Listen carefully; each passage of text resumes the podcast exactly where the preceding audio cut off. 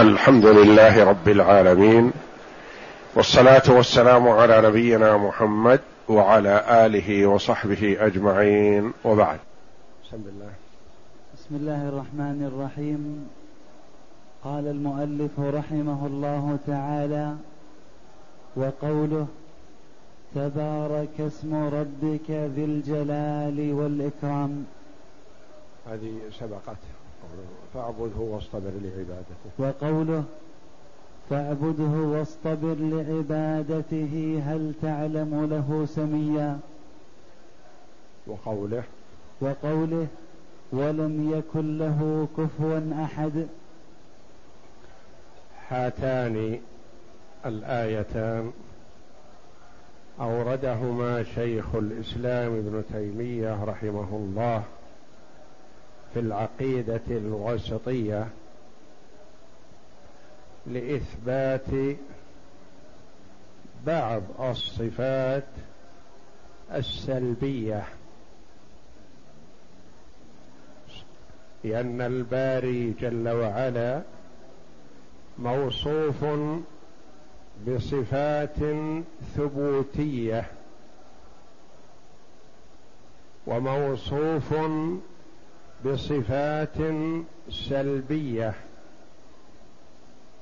والصفات السلبية إذا اقتضت الكمال لله تبارك وتعالى فهي صفة كمال.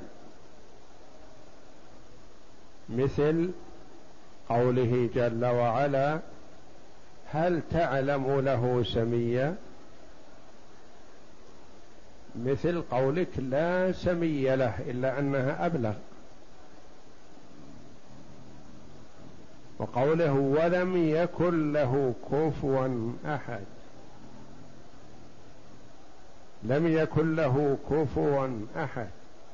يعني لا مثيل له ولا مكافئ له ولا شبيه له. هذه صفة نفي. لكنها اقتضت الكمال لله جل وعلا لأنه لا يشبهه ولا يماثله ولا يكافئه أحد تبارك وتعالى. فالصفات صفات ثبوتية صفة العزة صفة القدرة صفة العلم صفة الاستواء صفة الإرادة وغير ذلك من صفات الباري تبارك وتعالى. وصفات سلبية يعني منفية عن الله. لا تأخذه سنة ولا نوم. لم يلد ولم يولد ولم يكن له كفوا أحد. صفات هذه سلبية تسمى يعني منفية.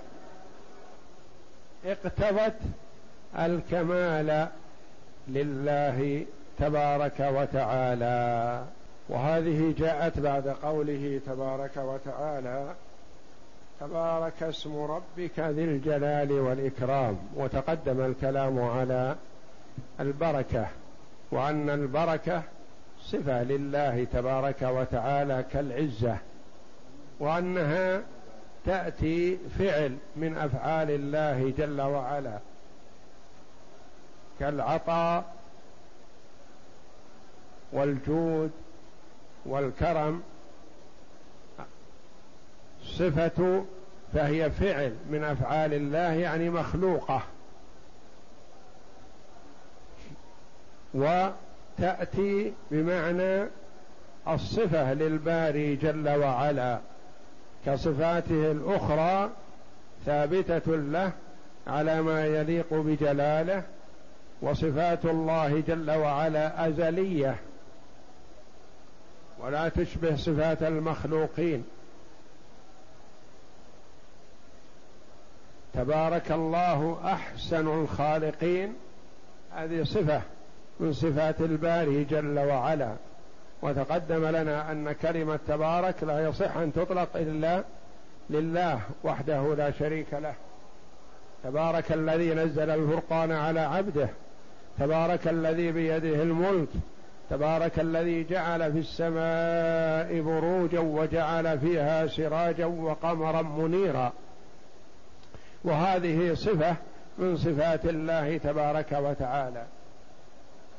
والشيء المخلوق البركة التي يجعلها الله جل وعلا في الشيء.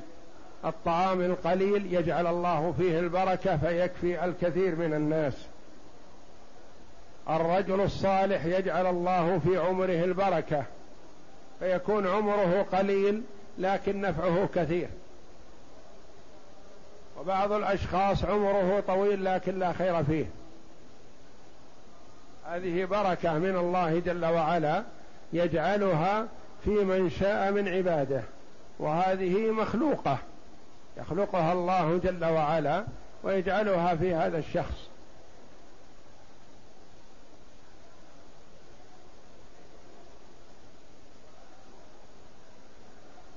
وابتدأ المؤلف رحمه الله تعالى بذكر الصفات المنفية من هذا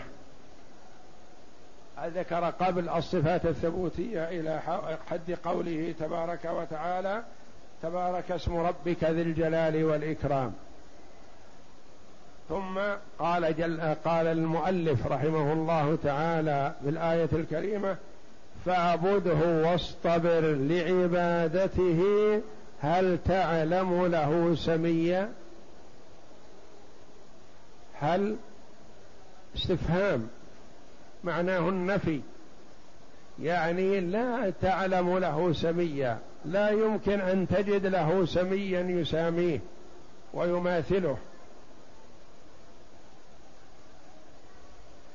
فاعبده واصطبر لعبادته. يعني اعبد ربك. اجعل العبادة له وحده. واصطبر. أصلها اصطبر. فأبدلت التاء طاء تاء الافتعال أبدلت طاء فاصطابر لعبادته. ويفهم من هذه معنى مجاهدة النفس. وتصبير النفس.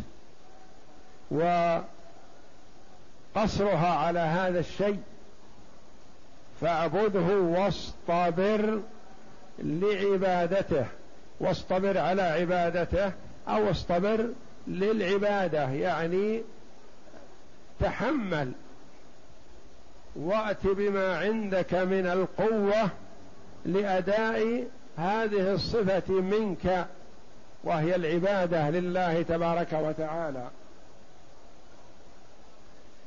فاعبده واصطبر لعبادته بعد قوله جل وعلا رب السماوات والأرض وما بينهما فاعبده واصطبر لعبادته. هو الرب وهو المعبود. ويلزم العاقل إذا اعترف بالربوبية اعترف بالألوهية. لأنه ما يصلح أن يقول الله الرب لكن المعبود غيره. ما يجوز. فيلزم من اعترف بالربوبية مع أن كفار قريش اعترفوا بالربوبية ولم يعترفوا بالألوهية. وذلك لجهلهم وضلالهم. وإلا فيلزم من اعترف بالربوبية أن يعترف بالألوهية. هل يليق بالعاقل أن يقول خلقني الله ورزقني الله وعافاني الله وأعطاني الله وجاد علي الله وأعبد غيره؟ لا. أعبد من أعطاك من خلقك من يقدر على إكرامك ويقدر على تعذيبك أجعل العبادة له.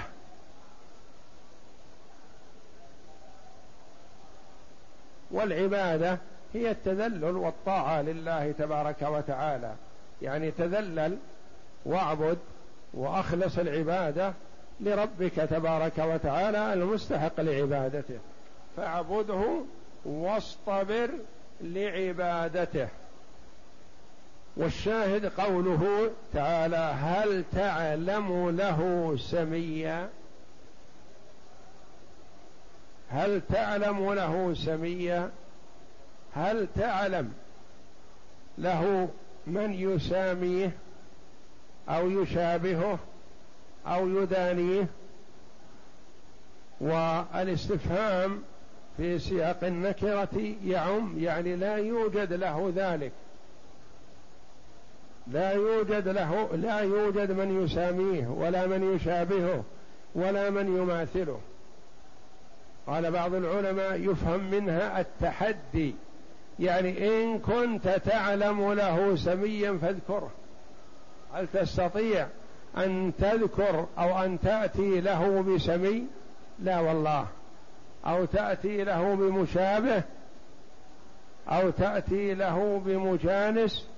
فهو الواحد الأحد الفرد الصمد تبارك وتعالى.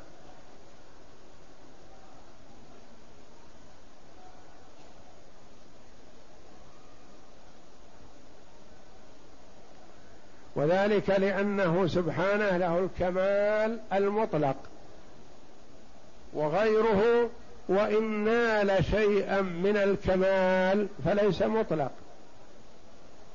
لأنه كما تقدم أنه قد يسمى بعض المخلوقين ببعض أسماء الله وصفاته لكن تسمية المخلوق بها ليست كتسمية الخالق بها ووصف المخلوق بها ليس كوصف الخالق بها. اجعلني على خزائن الأرض إني حفيظ عليم. هذا قول الله تبارك وتعالى عن يوسف عليه السلام أنه قال اجعلني على خزائن الأرض إني حفيظ عليم. يقول يوسف عليه السلام إني حفيظ عليم. وهل حفظ يوسف وعلم يوسف كحفظ الله تبارك وتعالى وعلم الله؟ اولا حفظ يوسف يحفظ ما بين يديه. وقد يتسلط عليه شيء من أصغر خلق الله النملة والبعوضة والحشرة فتفسد ما حفظ يوسف. ما يستطيع أن يمنعها من ذلك لكن يستطيع أن يغلق على المال هذا بالأقفال وهو مؤتمن عليه ويحفظه بقدر استطاعته لكن حفظ محدود.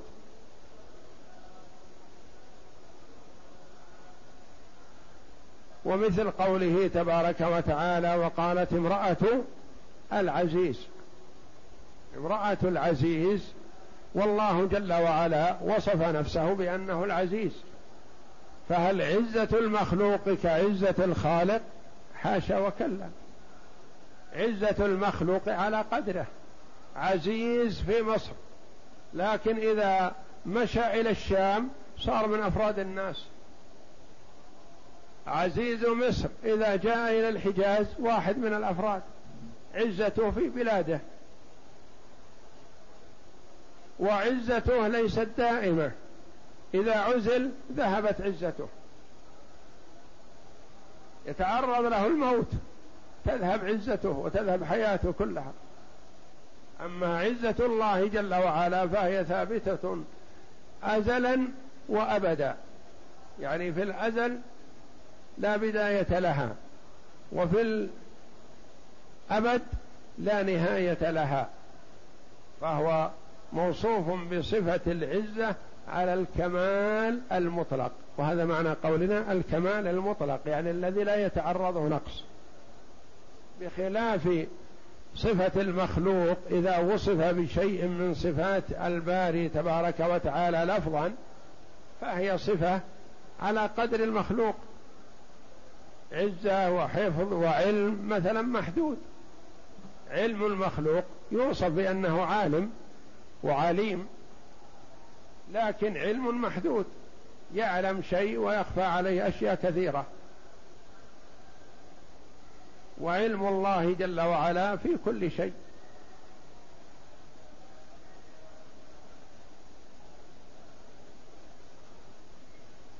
فتضمن نفي السمي صفة الكمال المطلق الذي لا يشابهه فيه ولا يساميه فيه أحد تبارك وتعالى. اقرأ. النفي في باب الصفات. قوله فاعبده إلى آخره.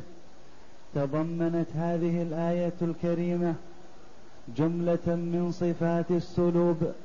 وهي نفي السمي والكفء والنديد والولد والشريك والولي من ذل وحاجة كما تضمنت بعض صفات الإثبات من الملك والحمد والقدرة والكبرياء والتبارك.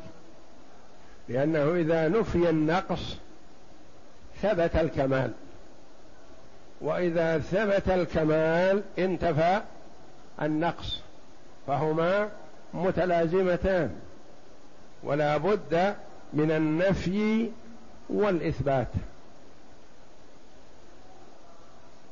نعم. أما قوله تعالى هل تعلم له سميا؟ فقد قال شيخ الإسلام رحمه الله تعالى قاله رحمه الله في غير هذا الموضع. هنا أورد الآيات رحمه الله. لكن كلامه على هذه الآية في غير هذا الموضع نعم. قال قال أهل اللغة هل تعلم له سميا؟ أي نظيرا استحق مثل اسمه ويقال مسميا؟ مساميا. مساميا يساميه. مساميا يساميه يعني مماثل يماثله أو يقاربه أو يشبهه تعالى وتقدس. نعم. وهذا معنى ما يروى عن ابن عباس.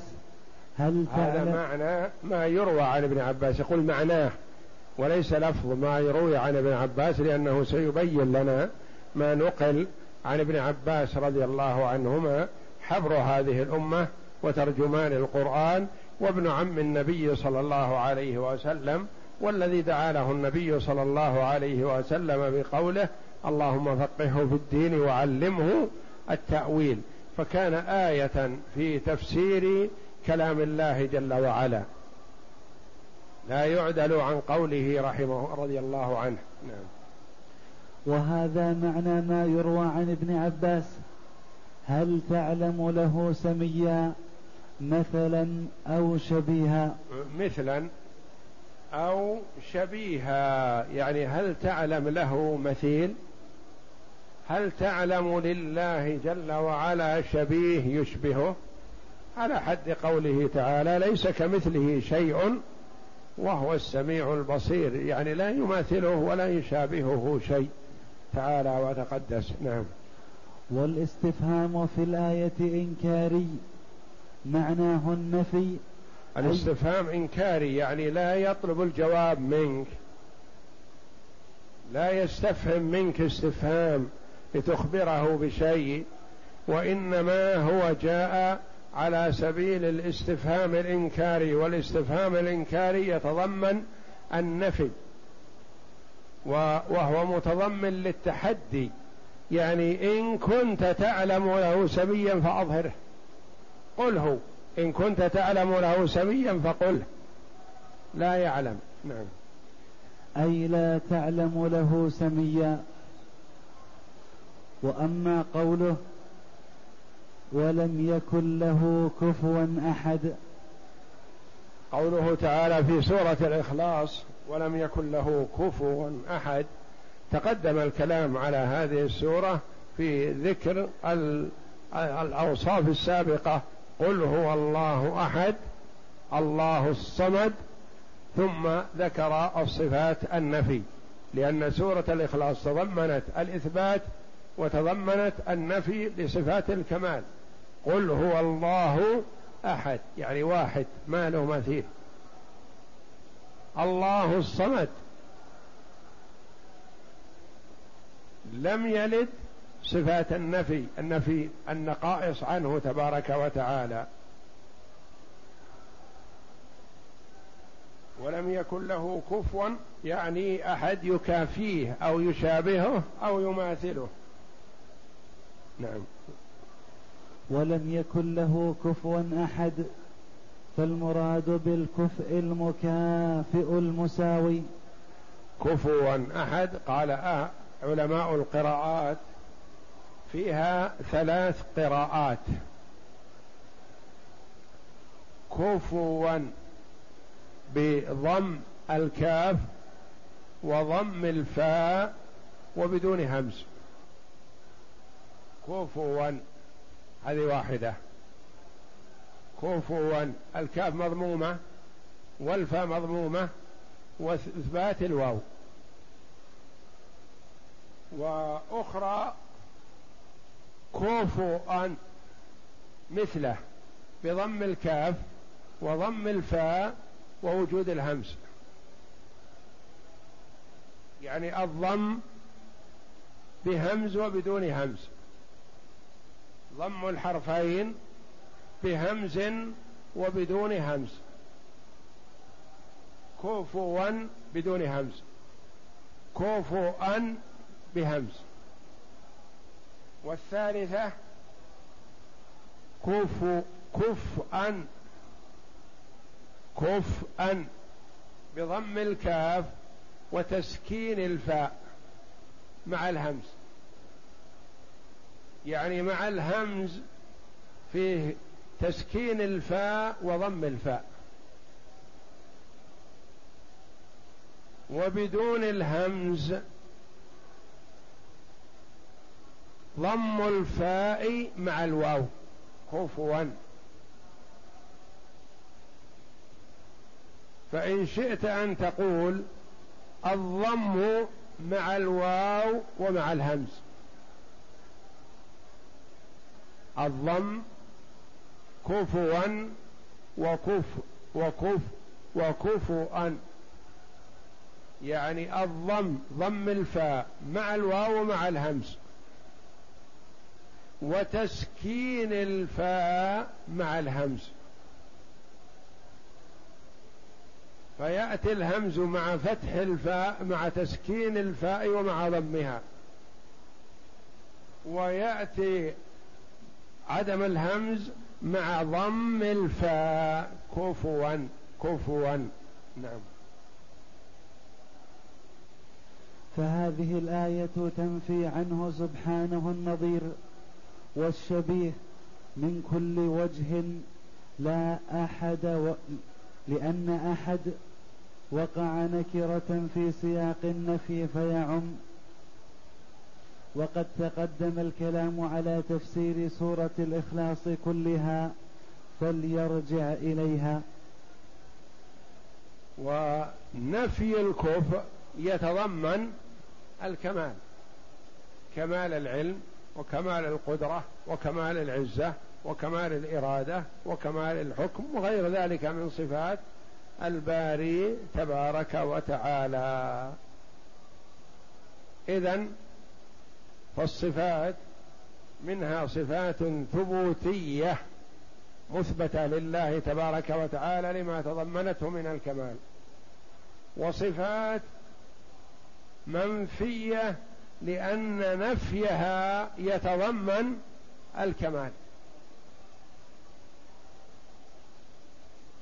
والنفي والإثبات يتوقف فيه على ما ورد.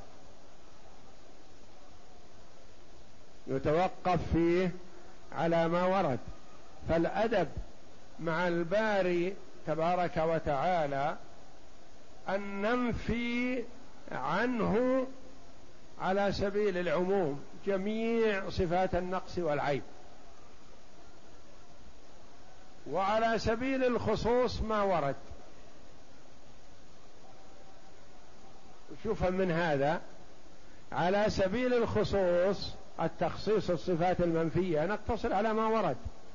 أدبا مع ربنا. وأما على سبيل العموم فننفي عنه جميع صفات النقص والعيب.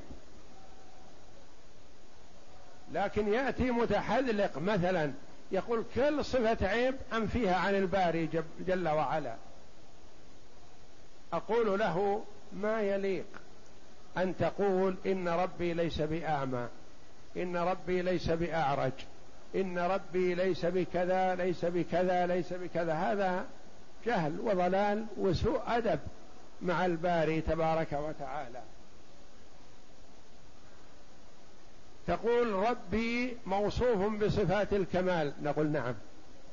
تقول ربي منزه عن كل صفة نقص وعيب. نقول نعم. تقول ربي لم يلد ولم يولد. ولم يكن له كفوا أحد.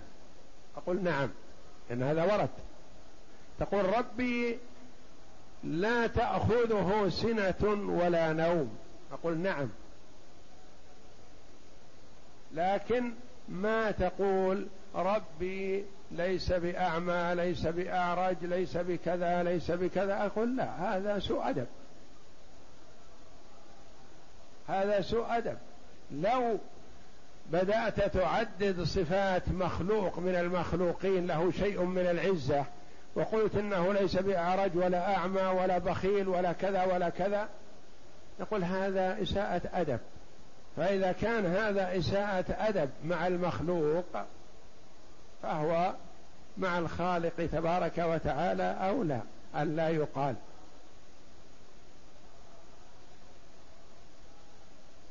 فذكر في شرح الطحاوية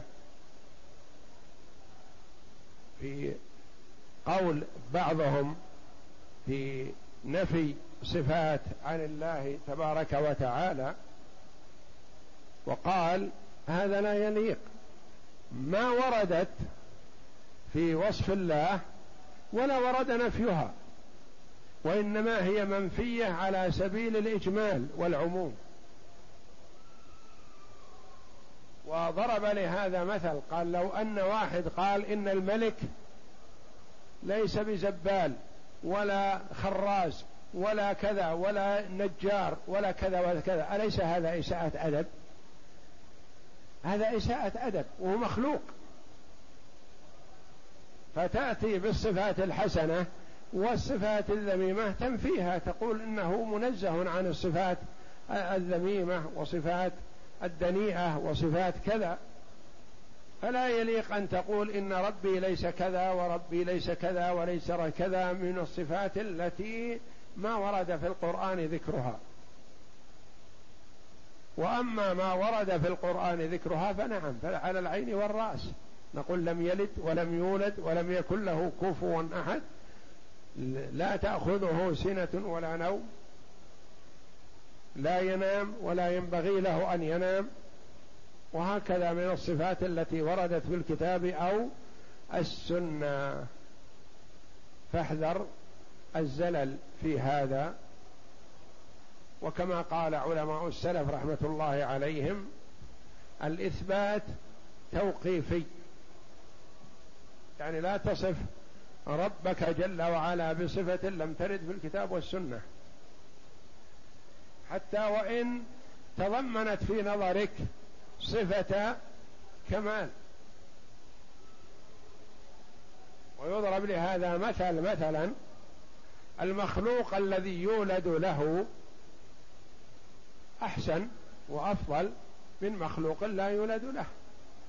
كل واحد منا يود أن يكون كذلك ما يود أن يكون لا يولد له. وهذه حتى وإن أثبتت في المخلوق فهي تتضمن صفة نقص لأنه في حاجة إلى الولد. ما حرص على الولد وتمناه إلا لحاجته. والله منزه عن هذا لا يحتاج. فلا يقال إن كل صفة مثلا تضمنت كمال في المخلوق فالله جل وعلا بها أولى. لا. يقال صفات الباري تبارك وتعالى توقيفية. ما ورد في الكتاب والسنة.